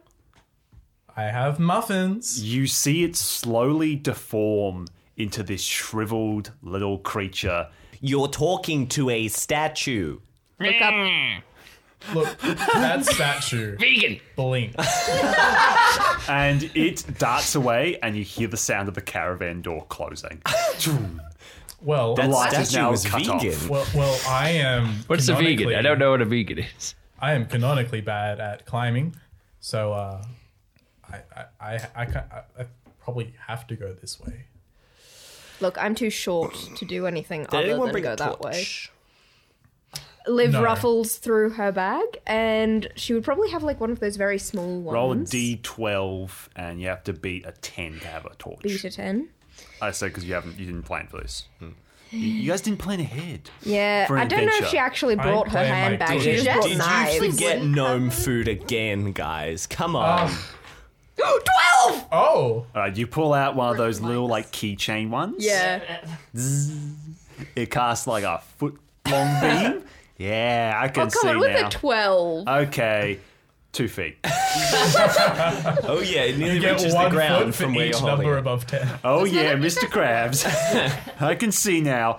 All right. Um, we're faced with no other real Tully goes alternatives. first. Yeah, He doesn't have a Tully light, goes but first. he- you just stick. You can basically stick out your hands, and it's basically like that, and goes along each side of the walls, and you have to Okay. crane down, um, and your head skims across. Liv doesn't have to crane at all. Yeah, Liv you're just walks straight back, leading with her Meanwhile, little torch. Buddy is. Yeah, you, you guys go first. Um, just hands just and knees. jangering himself. Tetris piece. So Okay. Buddy's bringing up the rear, and Liv is in the front. Yeah. So you guys make your way along this uh, lane. You were walking for a long time. There's a stage where you hear the sound of rumbling, and you realize you must be beneath the river. Ooh. Have we been kind of going down? A little bit, yeah. Yeah, So you're quite beneath it, and then it starts to go back up. And you're walking for probably a good another 10 minutes or so, maybe even 15, when you see a light up ahead. And you emerge into a larger area. Badly poured concrete covers the floor as to make it more level. The walls are lined with cages, some containing long dead things. Flies buzz all around the room. Fluorescent lights are connected to a generator that is running in the corner. The lights buzz and flicker along with the flies. You see many metal tables and surgical instruments. Everything is, cre- is kept incredibly clean outside of the cages, of course, because they are filthy. But you also see something laying on the main metal table in the center of the room. You want to investigate? So yeah, Liv crouches down where she was not crouching down while they were walking through the hall, Yeah. um, and starts inching her way towards the table. There is an uncomfortably clinical feeling about the room. There's the smell of sanitizer and vinegar and bleach to the whole area. You make your way up and you see a cage on the left hand side of the table. You see small hands gripping the bars, greenish and sharp. You see a shriveled yet lively creature glaring at you from within the cage humanoid in proportions and shape, but with a leathery skin. Its toes and fingers like moss covered sticks. It is, apparent, it is wearing what appears to be a World War I style general jacket, fitted with as many pins and medals that can fit on the fabric. Small dark eyes glare at you. From its head is a mess of oily, tangled, and matted red hair. Oh, oh, oh. What is it? Okay. Oh, That uh, Uh huh. Why does it have I did not need see jacket? that today. I don't like that it has clothes. Somehow Why is that it makes leather? It are worse. you all right, Why is it sir? green? Ugh. Okay. Hi. It hisses at you. Atop the cage is a folder. Do you want to have a look at it? I'll take a look at the folder. Okay. Tully pulls the folder away while the others are looking at this thing. Yeah, Liv is just clearing her throat, going. Hi. It doesn't react to you. It just looks at you. In the document, Tully, it says, only current living specimen. It appears similar to great whites. No matter the level of care or food provided, cannot survive in an unnatural environment or without social structure of clan. Species, red cap. Haunts scenes of battles and bloodshed, collects items and keeps them received their name for being seen after a brutal battle during the Civil War in which they stole across the fields in the dead of night and dipped their clothes and hats in the shed blood of the soldiers. They were seen by a watchman, the blood red uh, figures disappearing into the woods. Cunning creatures, but feature tr- little true intelligence, unable to speak outside of their simple grunts. Infest Mercy's Creek on almost plague like degree. More proof of the fire and what I have now coined the Great Purge. Oh, interesting. Okay, Tully reads that and Does he read it out loud? um, yeah, sure. You'll say I read that out. Um, and then like kneels down and kind of looks at it and like waves a little bit. It shrinks away to the other side of the cage. Buddy, do you have any more marshmallows? I've got um, that muffin from before. Ooh, Um, let's br- let's just break off a piece. We, we don't know what kind of effect this is going to have. Next to the cage, you find this as well. Who wants to? Who would take it? It appears to be some sort of small journal. Maybe. But Buddy is very intense with watching if the creature will eat his muffin. Mm. It's very So- important. I mean, white message. is the white page is the top.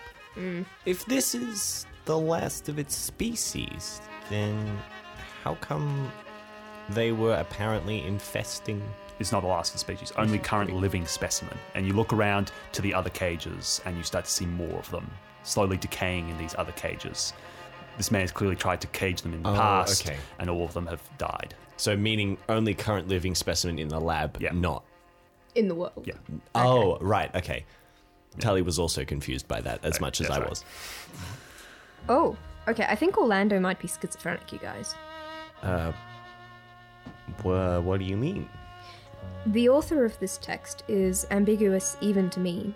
Is it I or is it him? Is it us or is it them? My very mind feels foggy at the concept. And then when you read further down, it says, My name is Orlando. I guess that's Oh, his. boy. Then I mean, he seems quite intelligent if he's the one making notes about creatures, but uh, we need to tread carefully, I suppose. Yeah. Oh my goodness, this is a this is a lot of notes, you guys. I remember when Chester showed me that notebook. Uh, I was I realized that he'd gone too far in his, in his podcast prep because for listeners, he's just handed Meg like what is that thirty pages of printed notebook, and they're all written with full that's pages. just the whole script for, for these few episodes. Read to the back. We'll see who dies.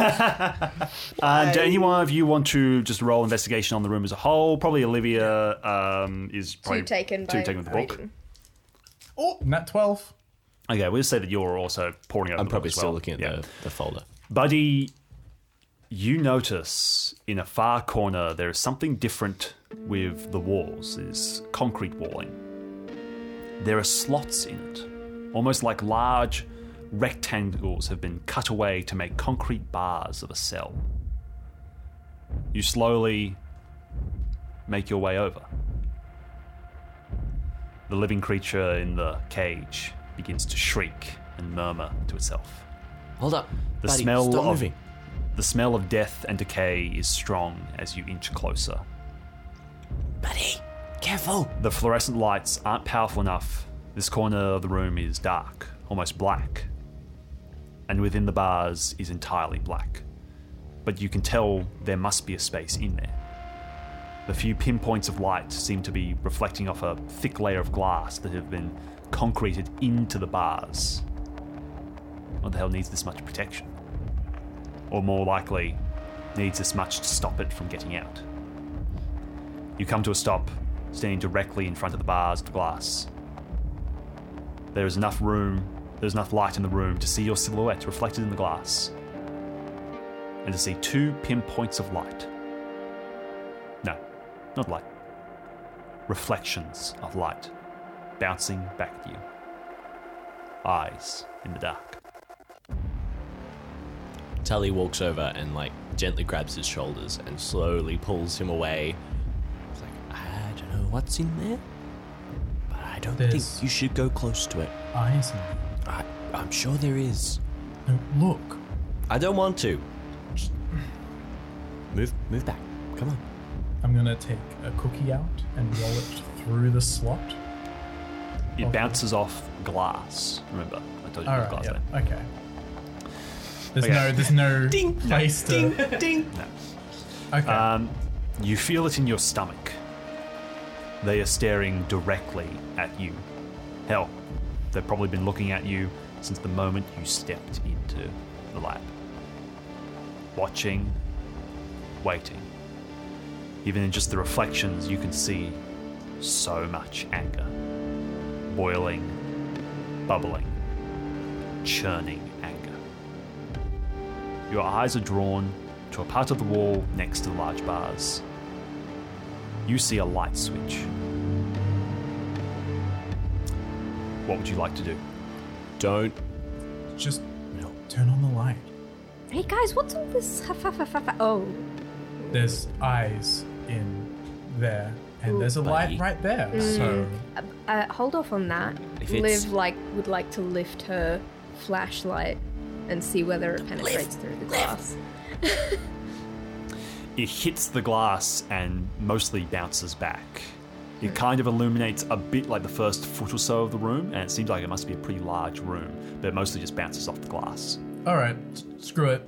And Buddy just reaches over with his nice long arms. Can and- we like roll to? I want to try and stop you. You want to try? Liv is not going to try and stop him. She sees his hand I've go got, for it and she uh, bolts to behind the two of Five them. plus three. It's a one. she say- runs into Tully. We'll say it's a strength roll, so yeah, uh, so that's a five plus three, so eight. it's eight. Plus two, so ten. Listen, What? green creature Yeah. preys off dead people, What? and th- that's what we read in the folder, right? He's pointing to the the other creature with the When jacket. did, when did it say that? It like in the folder they were found like taking blood from battlefields and stuff, right? Okay, this creature scared of what's in there. Yeah. That's not good. Uh, scavengers tend to be. it was also weaker. scared Yeah. of you guys. I'm just. Ah, and he like turns I'm- away and just like walks away. like not not like he's fed up, but like if you're gonna turn the light, he wants to be as far away from the cage as All right. possible. All right. Look, look, if it's in a cage, not not to sound like every horror trope ever, but if there's it's in a cage and there's a light switch, which is probably put here by this Mr. Orlando person to look at it, we might learn something from you know looking at it. Are you sure that whatever's in there is something that you want to see? I think I've seen enough to be able to handle this at this point. Okay. You can step away if you want. No. Let's. Hey, let's turn. Hey, let's turn the light switch on. You know. Let's let's do it. What Flicks a the good idea. switch. Tully flinches. It's like. "Ugh." You flick the switch, and there is a long pause. Your mouth goes dry as you wait. Fingers itching to switch the light back off so that you'll never truly know what lays before you. But the need to know won't go. The lights flicker and your stomach turns before they blast on. They buzz and hum as they cast a clinical white light out onto you as they illuminate the entire room. Your eyes meet, and you are only a few feet away from Norman Weaver. And it is a grisly sight to see.